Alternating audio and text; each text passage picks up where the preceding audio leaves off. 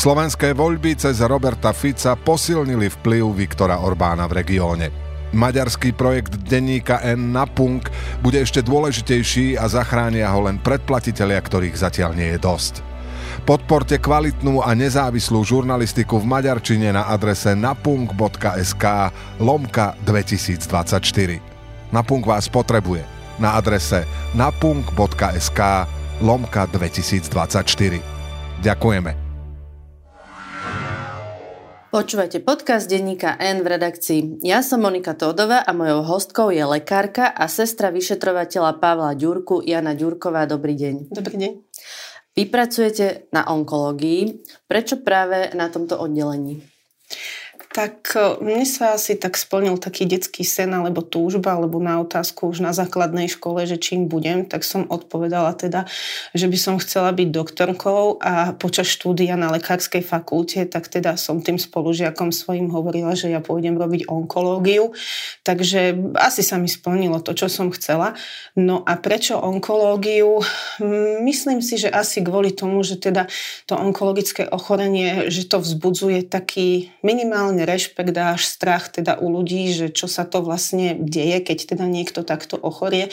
Takže to ma asi lákalo zistiť, že aké to je ochorenie, ako sa dá tým ľuďom pomôcť, tak asi preto. Nie je to taká tá smutná zložka medicíny?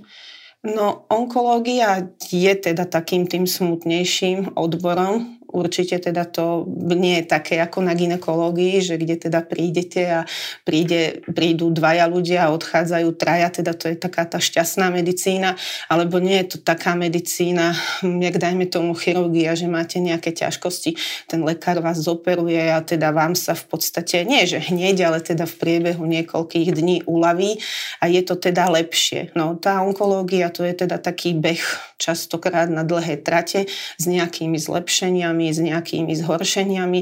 Samozrejme, že vďaka hm, pokrokom a teda nejakým inovatívnym liekom, ktoré stále pribúdajú do tej onkológie, dokážeme stále väčšej časti ľudí pomôcť.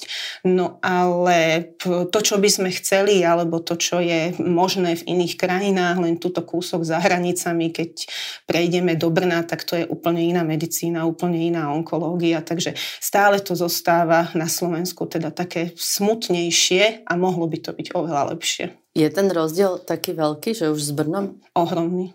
Ohromný. To je ako úplne iná krajina, úplne iné možnosti. To, to sa nedá porovnať.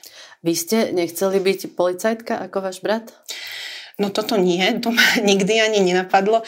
E, ja totiž to mám k policajtom taký hm, rešpekt, lebo ja to berem ako ľudí, ktorí teda nám dávajú pokuty za rýchlosť, alebo že vojdeme teda niekam, kam by sme nemali, ktorí riešia nejaké konfliktné situácie, či už teda niekde na verejnosti, alebo v rodinách. Takže to sú také vypeté situácie, kde pracujú emócie a teda ten policajt musí mať takú volajakú mieru osobnej integrity, proste musí to tam všetko zvládnuť. Tým policajtom častokrát ide aj o život, takže toto mňa absolútne nelákalo a, a, a obdivujem. A už teda odhliadnúť od toho, že čo robí teda môj brat a jeho kolegovia, že to sú teda vyšetrovatelia, ktorí sa stretávajú s nejakým organizovaným zločinom a v podstate náplňov ich práce je to, ako kto koho zabil a ako sa zbavil tela. Takže toto, na, na toto ja nemám povahu a ja, ja nedokážem ani pán Ivan Mego, myslím, má takú reláciu, že na stope sa to volá a on si tam pozýval nejakých tých príslušníkov tých mafiánskych skupín a oni tam rozprávali o tom teda, že ako postupovali, ako tých ľudí zneškodňovali. Ja som to nevedela ani dopozerať, takže toto nemôže byť náplňou mojej práce. No, spolu s pánom Čurilom je vlastne pán Ďurka teraz asi najznamejší policajt v republike. Obidvaja vyšetrovali korupciu na najvyšších miestach, až kým ich teda nedávno nepostavil minister vnútra Šutaj Eštok mimo službu. Ako vy v rodine celú tú situáciu, v ktorej sa títo policajti ocitli, vnímate? No, jednoznačne to vnímame ako pomstu a ako šikanu zo strany ministerstva vnútra. A vnímame to tak z viacerých dôvodov. Viete, 25.10. v popoludnejších hodinách bola vymenovaná táto vláda. 26.10. hneď ďalší deň na to bol teda odstavený policajný prezident Hamran a prevelený bol na východ. Ďalší deň na to boli odstavení teda policajti, títo, ktorí pracujú na NAKE, títo obvinení a ja akože sa tak čudujem, že nič dôležitejšie akože není v rámci celého toho rezortu ministerstva vnútra, len teda prísť na aute s majákmi a poodstavovať týchto policajtov. No a um, ono, keby sme to akože chceli zobrať tak, že ako je to prezentované zo strany ministerstva, že oni to museli urobiť, lebo že postupovali podľa zákona, no tak oni potom asi až volaj ako neskôr zistili, že tak do dôsledkov to nedomysleli, lebo v podstate až o mesiac boli postavení mimo službu tí ďalší policajti.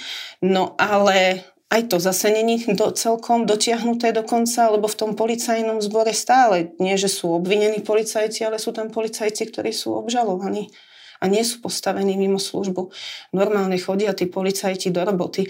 Takže neviem, že či sa to tak riešilo individuálne, ako teda si myslím, že to ten zákon ukladá, že individuálne posúdiť každý prípad toho obvineného policajta, že či tam môže byť, alebo či tam nemôže byť. Mne to tak prípada, že akože prišiel som a spravím to. No a potom je ešte problém aj v tom, a to by sme si mali všetci uvedomiť, že keď e, tieto desiatky policajtov, lebo to bolo v podstate mesiac na to, čo médiá upozorňovali, že v tom policajnom zbore sú ešte obvinení policajti, tak asi o mesiac na to bolo týchto 20 policajtov asi postavených mimo službu. No len e, keď oni, títo policajti, podajú nejaké stiažnosti voči tomuto personálnemu rozkazu a oni ten súd vyhrajú, tak potom tá kompenzácia mzdy, ona nepôjde z vrecka ministra vnútra. Tú kompenzáciu mzdy zaplatíme my všetci. A zaplatia to aj tí teda voliči dnešnej koalície, ktorí tomu tak veľmi tlieskajú, že ako to je fajn a ako teda sa s tými Čurilovcami zatočilo. Ako vy vnímate to, čo sa deje okolo vášho brata? Ako pomstu, ako šikanu, ako lynč. Mňa proste iné slova ma ani nenapadajú. Vnímam to ako dať mu pocítiť, aj teda tým, tým ostatným, že čo urobili a súčasne ako výstrahu tým všetkým, ktorí by ešte chceli takéto niečo urobiť. Že aj do že, budúcna. Áno, áno, lebo stále sú teda policajti, ktorí teda pracujú na tých citlivých kauzách, ako to voláme a teda mne to pripadá ako taký odkaz tým všetkým, že aby rozmýšľali, že aké meno píšu do toho uznesenia o vznesení obvinenia, lebo že keď budete robiť to, čo teda robili títo, že vás to nebude zaujímať a pôjdete teda len že podľa zákona, tak sa vám stane toto. No. No, vlastne pán Ďurka, pán Čurila, Daňko, mnohí ďalší e, teraz e, neriešili vlastne zločinecké organizované skupiny prvýkrát. E, boli to oni, ktorí vlastne roky dozadu riešili aj tú hrubokrku mafiu, tie brutálne vraždy, ťažké prípady, ale vlastne ich mená verejnosť doteraz nepoznala. Prečo až teraz? No, lebo hrubokrká mafia nemá možnosť robiť tlačovú besedu hrubokrká mafia sa bránila iba v súdnej sieni. A e, je teda pravda, že toto sú dlhoroční policajti. Títo sú policajti, ktorí teda pôsobia na tej e, NAKE, e, alebo teda v policajnom zbore 10, 15, niektorí teda aj viacej rokov. Takže mne je to také, také zvláštne a nepochopiteľné mi je, že prečo akože teraz zo strany vedenia ministerstva vnútra voči ním spustil taký lynč lebo oni dovtedy boli povyšovaní, oni aj, boli mimoriadne smeru, odmeňovaní. No samozrejme, pán Danko, ten bol povyšený do hodnosti plukovníka osobne Robertom Kaliňákom. Robert Kaliňák dával môjmu bratovi a teda pánovi Čurilovi medailu za službu v policajnom zbore. Oni tú medailu doma majú.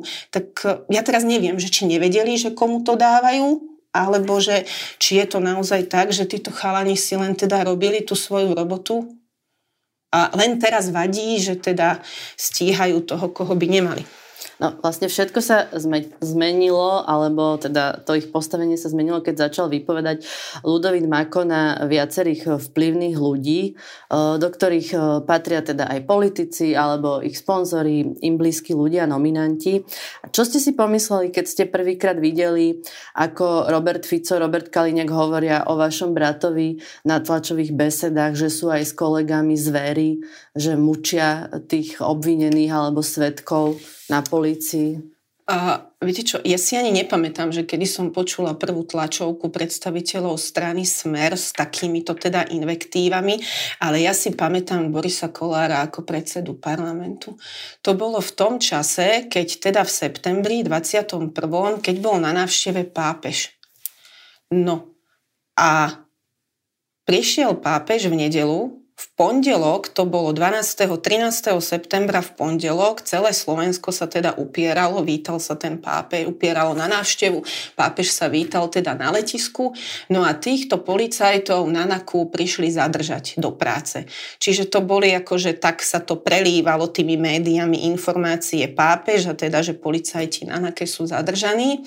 No a mne to bolo také zvláštne, že keď sa ten predseda parlamentu Boris Kolár postavil na tú tlačovú besedu a on použil ten pojem Čurilovská mafia, ja som vtedy úplne stuhla, ja som vtedy pochopila, že akože asi ide o niečo veľké, lebo ja som to vtedy tak brala, že však áno, že boli médiami nejaké pochybnosti, že teda, že niečo sa manipuluje a takto, že tá protistrana takisto musí klásť odpor, ale ja som si myslela, že tak oni ich teda zadržali povedali, že oni ich vypočujú, že to sa celé vysvetlí. A ja keď som videla s akou takou, takým nasadením to ten Boris Kolár povedal, že Čurilovská mafia, veď my sme vtedy, ani nikto nevedel, že vlastne, že o čo ide, že, že prečo sú zadržaní, ale ja neviem, ja som mala z toho jeho vyjadrovania pocit, že ako keby on vedel niečo viac.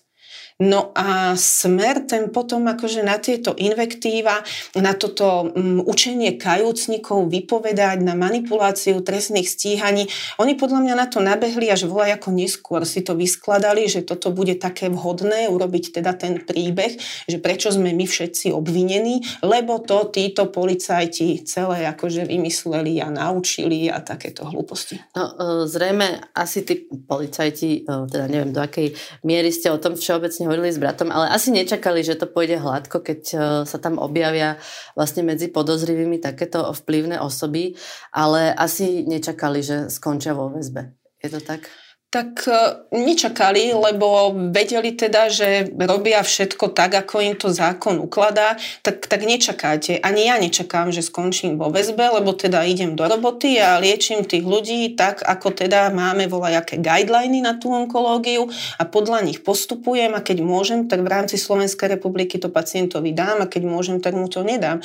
Takže nečakám ani ja, že skončím vo väzbe, tak ani oni to nečakali.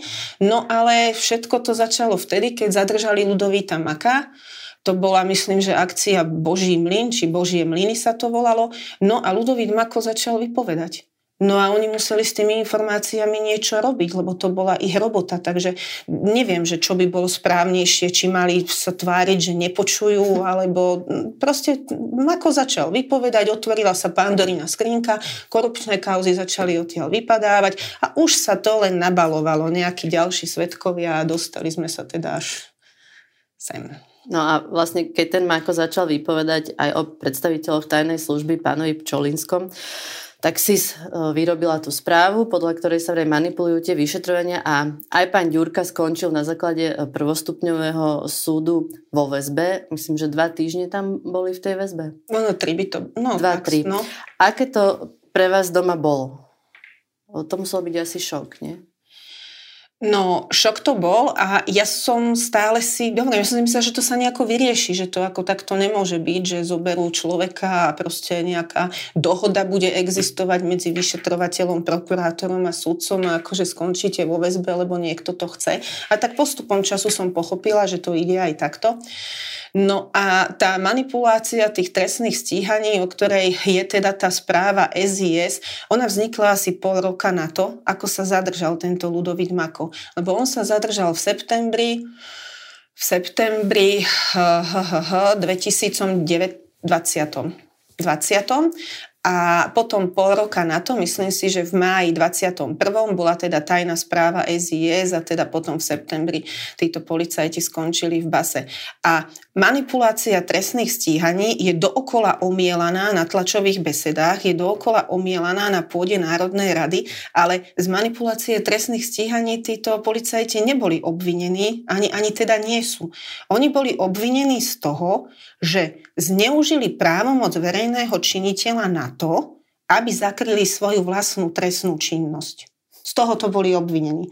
A z tohoto boli obvinení od septembra 21 až teraz do tohto leta keď, keď médiami zase prebehla informácia, že ich idú obžalovať, že idú teda preštudovať spis a že ich idú obžalovať. Mi sa to akože zdalo je také pochopiteľné, že je to fajn akože tak pred voľbami ukázať, že tí policajti už idú na súd, už ich obžalujeme, zatiaľ, už sa to končí. Zatiaľ sa to nestalo? No, nestalo sa to, lebo oni nemajú tú trestnú činnosť. Oni teda mali zneužívať svoju právomoc, aby zakryli svoju trestnú činnosť, ale nemajú tú trestnú činnosť, ktorú robili, tak to museli celé prekvalifikovať a momentálne sú teda stále obvinení zo zneužitia právomoci verejného činiteľa, ale už ju teda zneužili tak, že chceli zdiskreditovať eh, príslušníkov UIS okolo pani Santusovej a spol. No. No, a ako ste doma vnímali tú väzbu, lebo asi ako policajt ste pripravení na veľa vecí, veď uh, nie ste z cukru, alebo ako by som to povedala, ale asi nečakáte, že skončíte vo väzbe? Uh, nie, nie, to teda nie, ale tak stalo sa, no tak sme sa museli volať ako zariadiť. Problém Čo bol... to znamenalo? No problém bol hlavne v deťoch. Brat mal vtedy, on má teda dve deti, jedna tá mladšia dcera mala necelý rok a druhá mala tri a pol. No a tým musíte niečo povedať, že prečo otec nie je doma. Mm, neviem, že čo by teda psychológovia doporučili, že ako to treba formulovať. Ani sme tedy nemali nejako čas a priestor to zisťovať. No tak sa proste stalo to, že ten otec odišiel v pondelok ráno do roboty, ešte kúpil, slúbil tej staršej cere, že donesie topánky. Tak ona ho čakala čakala. No len čakala o tri týždne a prišiel teda bez stopánok. Uh, hovorím, v tej telke boli obrázky pápeža, kto všetko sa s nimi stretol, no a tie obrázky toho pápeža striedali obrázky môjho brata a teda tých jeho kolegov v putách, takže telka sa vypínala. Ehm, zase na druhej strane bolo fajn, že sa vyčistili vzťahy. Videli sme teda, že ktorí ľudia pochopili a ktorí teda nepochopili, alebo ktorí majú takéto tvrdenie, že pravda je niekde uprostred, čo mňa teda volá ako vytáča, však pravda je buď alebo. No a vtedy k nám aj chodili bratovi kolegovia, ktorí teda nás chodili e, podporovať, chodili nám aj vysvetľovať niektoré veci, lebo ja som, ja som nevedela teda, že krajský súd má senát, že oni tam nepôjdu, že oni zostanú v tej väzbe, že krajský súd rozhodne Nežijete bez vyšetrovaniami. Nežijem vyšetrovaniami, kauz. takže oni boli takí milí, teda, že nám poskytli tú podporu, aj nás teda previedli tým, že čo sa asi môže konať a za to by som sa ich chcela veľmi pekne poďakovať.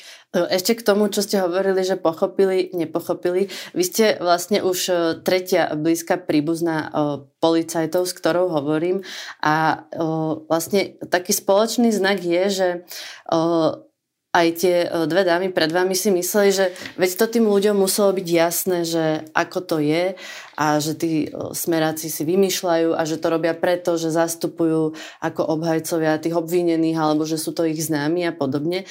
Ale ako keby to tým ľuďom vôbec nebolo jasné. Viete čo, ono to ani, ani nie je jasné, ani treba s mojim kolegom niektorým v práci to nie je jasné, čo teda sú lekári a mali by mať určitý teda Vysokú úroveň toho vzdelania, áno, a mali by teda dokázať filtrovať tie informácie. A ja to akože aj tak možno na jednej strane chápem, že každý má dosť teda svojich e, starostí a teda takých tých denných povinností, čo musí. Každý máme toho kopec v práci a nestíhame to. Takže to, že oni nesledujú, že akože ako tie kauzy a kto, tak asi prijali ten taký názor, že pravda je vola kde uprostred. To by som ešte akože pochopila, že sa neorientujú v týchto policajných kauzách. Ale to teda, že sa zabudlo na to, že zabili Jana Kuciaka a Martinu Kušnírovu, tak to, tak to nechápem. Že, že, že, že už nie je akože taká tá občianská spoločnosť nejaká taká nabudená, ale tak dúfam, že k tomu znovu príde a že sa začneme ozývať. Krajský súd vlastne vášho brata nakoniec prepustil z väzby po tých zhruba troch týždňoch. Povedal, že ich stíhanie nie je dôvodné a napriek tomu sú doteraz obvinení. Toto ako vnímajú? Alebo aj vy? No, neviem ako oni, ale ja to vnímam tak a vtedy som si začala uvedomovať, že o čo ide, lebo v tom čase, keď oni boli vo väzbe, to bol ten september 21, tak e, vtedy práve prebiehal ten prvostupňový súd na špecializovanom trestnom súde, bolo pojednávanie s Dušanom Kováčikom. A teda na prípravnom konaní ohľadom Dušana Kováčika sa teda podielal aj môj brat a okamžite chceli tí obhajcovia eh, teda Dušana Kováčika zastaviť, zrušiť, lebo celé to prípravné konanie viedol obvinený vyšetrovateľ. Takže ide o toto, aby všetky tie kauzy, ktoré sa dajú nejakým spôsobom spojiť s týmito šiestimi obvinenými policajtami, aby boli volajako zastavené, aby teda sa to prípravné konanie začalo odznova, aby vzbudili v sudcoch teda nejaké pochybnosti, že s tými vyšetrovateľmi to nie je všetko košer a nedá sa tomu veriť. Takže takto to ja chápem, že sú ešte stále obvinení, lebo tie kauzy sú niektoré na súdoch, niektoré nie a teda stále sa ako keby nevie, že či vlastne niečo zlé urobili alebo niečo zlé neurobili a teda tá strana, ktorej to vyhovuje, že sú obvinení, tak tá jednoznačne tvrdí, že, že Čiže stále sa to darí udržiavať aj tým ich obvinením, obvinením, že pravda je niekde uprostred? To si ja nemyslím, že to si možno povedia takí tí bežní ľudia. Myslím si, že terajšia koalícia tých 70, koľko ich je, 9 poslancov, oni vedia, kde je pravda. A akože, ja to aj tak obdivujem, že, že, že to tak dokážu akože stále tvrdiť tie nepravdy, že, ale asi je to už akože taká volajaká tvára, také naučené, že to musíte robiť, aby ste zachránili seba. Ako ste vy vnímali výsledky volieb? No, znepokojujúco, negatívne, ale tak demokracia, musíme sa s tým zmieriť. Dokážete to pochopiť, že po tom všetkom, nielen teda ale že po vražde Jana Kuciaka, ale aj po tom, čo sme sa dozvedeli aj z tej komunikácie, z tých mobilov, aj z tých obvinení, z tých podozrení, že vlastne ľudia znovu zvolili smer Uh, viete čo, aj, aj dokážem, lebo um, veď máme aj teraz nejaké hodnotenie toho nášho školstva, takže dve tretiny detí nedokážu čítať s porozumením a tí takí jednoduchší ľudia, možno, že starší ľudia, ja sa teraz nikoho nechcem dotknúť, akože čest tým, ktorí to filtrujú a overujú informácie, ale oni tomu nerozumejú, že čo znamená, že niekto pri verejnom obstarávaní ukradol 100 tisíc, keď to pozerajú tie kauzy. To tam beží v telke a tam ukradli 100 tisíc, tam ukradli pol milióna. Oni, oni nevedia, že to sú ich peniaze, že to sú peniaze, za ktoré mohli mať lepšie školy, za ktoré mohli mať opravené nemocnice, za ktoré možno mohlo byť viacej doktorov v tej nemocnici a oni by menej v tej čakárni čakali, za ktoré mohla byť diálnica. Oni to e, nechápu, že to sú ich peniaze. Oni rozumejú tomu, že keby ste tomu dôchodcovi zobrali z vrecka 10 eur, tak to vie, lebo to je újma, to sa zobralo jemu. Ale že tie verejné financie, že to sú peniaze nás všetkých, to oni nechápu. Oni chápu to, že idú do potravín, tam je všetko drahé a potom vidia tlačov tlačovku nejakej politickej strany a tí im rozprávajú, že to takto nemôže byť, že tie ceny potravín sú vysoké, že to treba znížiť a že dostanú 13. dôchodky. Čiže oni volia tých, ktorí im tie peniaze do tých vačkov slubujú. Veď vy vlastne pracujete v zdravotníctve, asi nebudete hovoriť, že naše zdravotníctvo prekvitá. Ako to, že vlastne ľudia si to nedokážu spojiť, že to zdravotníctvo je v takom stave aj preto, aké sme tu mali vlády a že vlastne nežiadajú lepšie zdravotníctvo, nežiadajú lepšie školy, ale vlastne volia úplne opačne. Oni, každý, aspoň teda z mojej skúsenosti, väčšinou tí ľudia, ktorí do tej ambulancie prídu, oni sa posadia a oni teraz čakajú, že bude o nich postarané. Aj teda, že budú mať šikovného lekára, aj teda asi, že budú dobre zoperovaní, len e, to je taká volajaká asi uh, tých ľuďoch, že, že teda, že nie, že ja sa opýtam sama seba, že čo ja môžem urobiť pre tento štát, ale spoliehajú sa oni na to, že teda to, čo im je tlačené do hlav, že je tu štát, štát reprezentuje nejaká silná osobnosť a tá sa o mňa postará. Čiže oni to čakajú aj v tých nemocniciach a nerozumejú tomu, že keď im aj poviete, že je tých lekárov málo, že preto vonku čakáte, lebo nás je málo, lebo som musela byť teda aj na lôžkovom oddelení, lebo aj tam ten pacient niečo potrebuje. Potom musím vybehnúť o poschodie vyššie do tej ambulancie. Oni tak práve preto, že si to nespájajú, že niekto tie eurofondy alebo tie verejné financie rozkradol, tak preto akože tých lekárov tam viacej nie je. No. My sa vlastne rozprávame vo štvrtok, to je deň potom, čo vláda schválila zrušenie úradu špeciálnej prokuratúry, schválila znižovanie trestov za korupciu alebo ekonomické trestné činy, chce zrušiť vlastne tú ochranu úradu na ochranu oznamovateľov aj pre policajtov, tú ochranu má aj váš brat. A Popri tom všetkom tí politici, ktorí to robia, hovoria, že nič sa nebojte, veď vyšetrovania budú pokračovať ďalej. Keď toto počujete, tak čo si o tom myslíte? No, že, že nebudú, lebo, lebo oni idú v podstate všetko prestavať. Oni idú prekopať NAKU, idú prekopať, uh, prekopať uh, úrad inšpekčnej služby, preto idú ho zreorganizovať, preto aby sa zbavili tých ľudí, ktorí teda sú nepohodlní a ktorých nedokážu ovládať. A oni to idú urobiť iba preto, aby sa v budúcnosti nestalo to, čo sa tu stalo za posledné tri roky. Že vyšetrovateľ, že pro prokurátor napíše do uznesenia o vznesení obvinenia meno bez ohľadu na to, kto to je a aké vysoké postavenie v tejto spoločnosti má. Takže oni to nerobia preto, aké prezentované, že sa ušetria nejaké peniaze. Oni to určite nerobia pre pokojný spánok občanov tejto republiky. Oni to robia pre pokojný svoj spánok. Myslíte, že sa im to podarí znormalizovať v úvodzovkách tú policiu? No, znormalizovať políciu, ja dúfam, že nie. Ja ako veľmi oceňujem aj tú iniciatívu, tú petíciu, ktorá má byť zaslaná na orgány teda Európskej únie. Ja som včera s nadšením sledovala, ako to na obec pustili a po obede už mali teda podvečer 5000 podpisov, zvýšili na 10, teraz zvýšili na 15. Takže toto, toto nesmieme dovoliť. Akože už, už len kvôli tomu Kuciakovi a Kušnírovej. Nikdy sa nevyšetrí, kto to objednal, kto ich zabil. Nikdy. Oni keď zoberú ten spis špeciálnej prokuratúre a pridelia ho nejakému inému prokurátorovi, bez ohľadu teda na to, že či bude záujem, akému prokurátorovi to prideliť. Akože pri všetkej úcte tomu, k tomu prokurátorovi, ktorý ten spis dostane, nie je šanca. To, to množstvo toho materiálu, to všetko to nadnímať. Čas. Tak aby sme nehovorili len o tom negatívnom, tak približne 3500 ľudí e, prispelo na portáli Donio na obvinených policajtov, ktorých teda minister postavil mimo službu. Vyzbieralo sa asi 115 tisíc eur. Ako ste túto zbierku vnímali?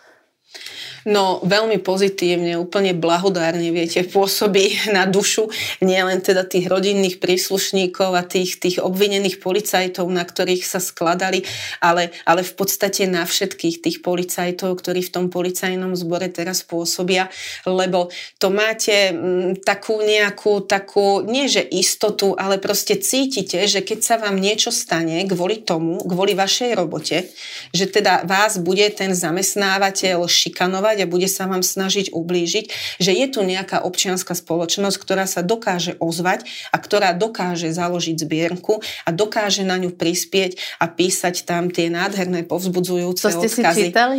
To sme si čítali a ešte by som chcela povedať, že tú zbierku založil úplne neznámy pán, my ho nepoznáme. My sme naozaj sa pozerali na to, že kto to je, takže to je iniciatíva jednotlivca a ja to chápem tak, že to bol asi človek, ktorý rozmýšľa rozmýšľal, že čo môžem ja v tom mojom teda nejakom postavení v tejto spoločnosti urobiť a spravil toto. Takže obrovské ďakujem. Tie peniaze majú byť použité na to, aby policajti vlastne mohli ďalej fungovať, nemuseli odísť z policie, ale mohli ako policajti čakať na to, ako to dopadne. A ľudia si to možno nevedia úplne predstaviť, že čo to znamená byť e, mimo službu vlastne, aký je ich plát, aký je ich denný režim, vlastne čo robí váš brat cez deň. No, oni sú v podstate, keď sú postavení mimo službu, tak od 7.30 do 15.30 majú určené miesto, že kde majú byť.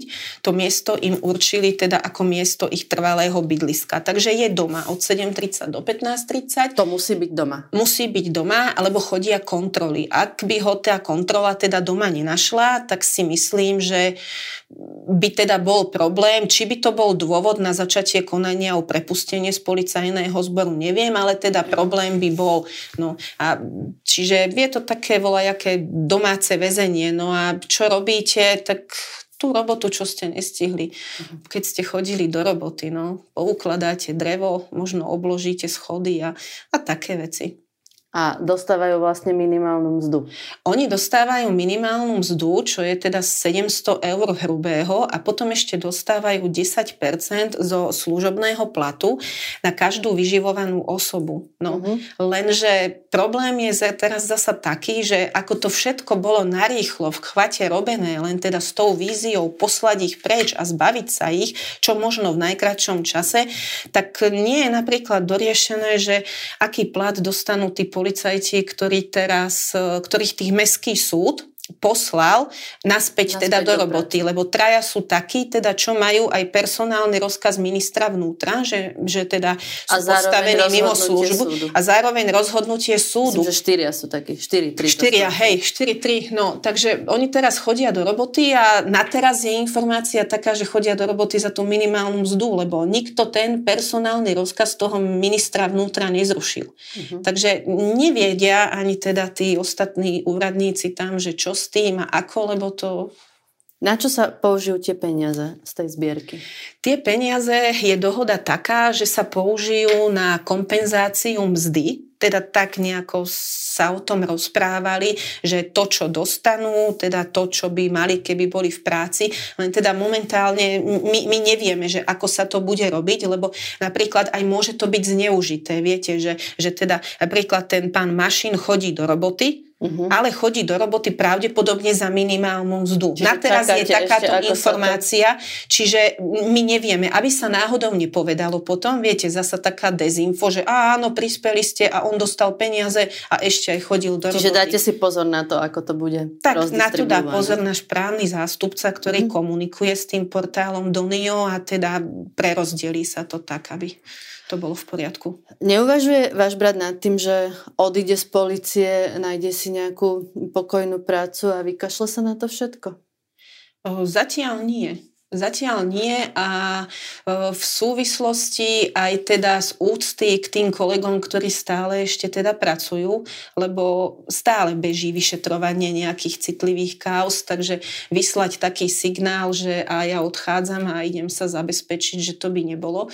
No a potom hovorím, že aj v súvislosti s tými odkazmi a s tými ľuďmi, ktorí teda množstvo ľudí im drží palce a vie, čo sa stalo, takže to máte taký, taký background, taký pocit, že to nebolo zbytočné a že, a že spoločnosť to oceňuje, takže momentálne nie. A ako dlho sa dá takto vydržať v tomto režime? Lebo teoreticky môžu byť obvinení aj roky to môžu, tak ono veľmi rýchlo by to vedelo ukončiť ministerstvo vnútra tak, že by vzneslo nejaké iné obvinenie a keď e, bude vznesené nejaké iné obvinenie, tak do jedného roka sa môže začať konanie o prepustení.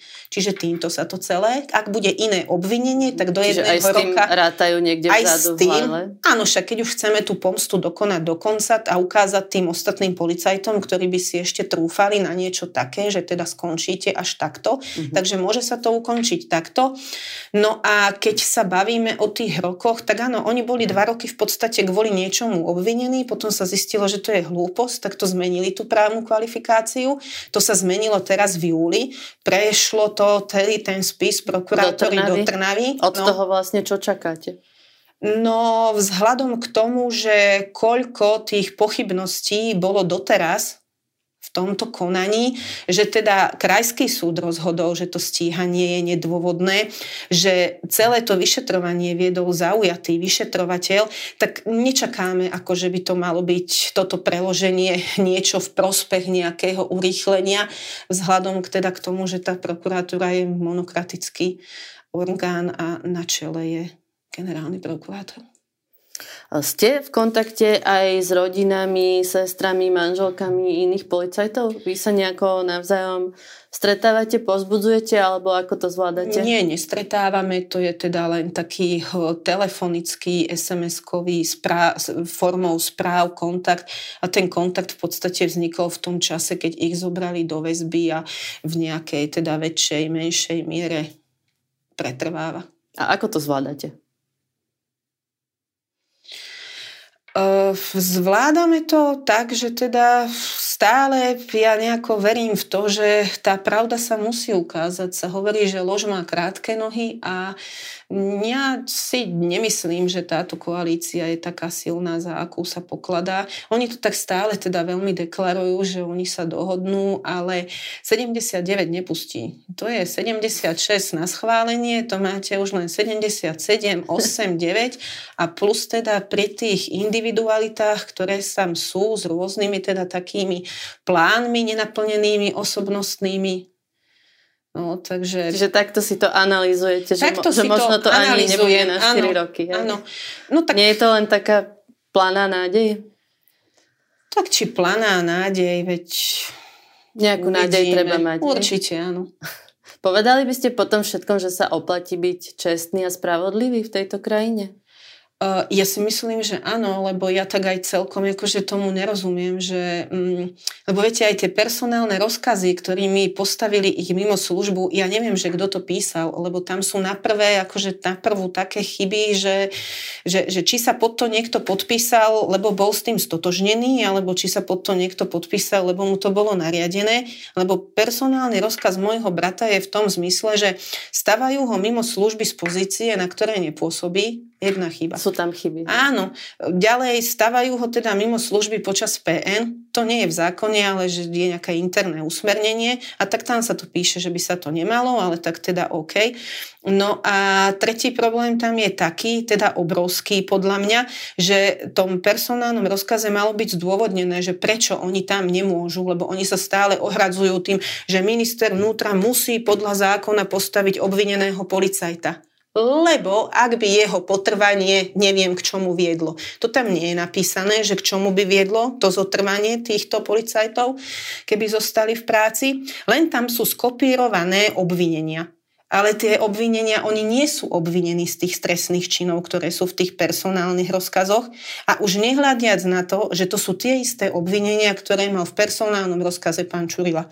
Ten dostal ten personálny rozkaz skôr, médiá na to upozorňovali, že je to hlúposť, ale niekto to len prekopíroval a v podstate dal to do ruky môjmu bratovi. Čiže ja si myslím, že čestný sa oplatí byť a aspoň ja osobne vo, svojom, vo svojej robote si vždy rozmyslím, že čo napíšem a pod čo sa podpíšem. Lebo viete, z mojej skúsenosti ľudia sú takí, že najľahšie je niekomu povedať, že čo máte spraviť. S tým som sa stretla. Chytím telefón, žiadam o nejaké konzílium a dozviem sa, že vieš čo, urob toto, toto, toto a tamto. Ale keď poviem, že prosím ťa a napíšeš mi to, tak to už tá potom formulácia, tie doporučenia sú úplne iné. Takže obdivujem tých ľudí, že čo konajú nečestne a podpisujú sa pod to. Čo vám vlastne hovoria na toto všetko kolegovia v práci? Nejak to s nimi rozoberáte? Rozoberáme, je taká skupinka teda nejakých, ktorí viem, že sú v bubline a potom je teda skupinka aj takí sú v práci, ktorí viem, že sú z inej bubliny a to sa teda tak prejde močaním. Aj keď teda ja tomu nerozumiem, že ako môžu byť v zdravotníctve kolegovia, ktorí teda by boli voličmi terajšej eh, koalície, lebo oni do tých nemocníc chodili. Oni vidia, ako napredujeme smerom dozadu. Tak ja, ja nerozumiem, že prečo volili terajšie vládne strany. To je asi tá otázka za milión v dnešnej no. dobe. Tak ďakujem veľmi pekne, že ste prišli. To bola sestra vyšetrovateľa Pavla Ďurku, Jana Ďurková. Ďakujem vám. Počúvali ste podcast v redakcii, ja som Monika Tódová a do počutia na budúce.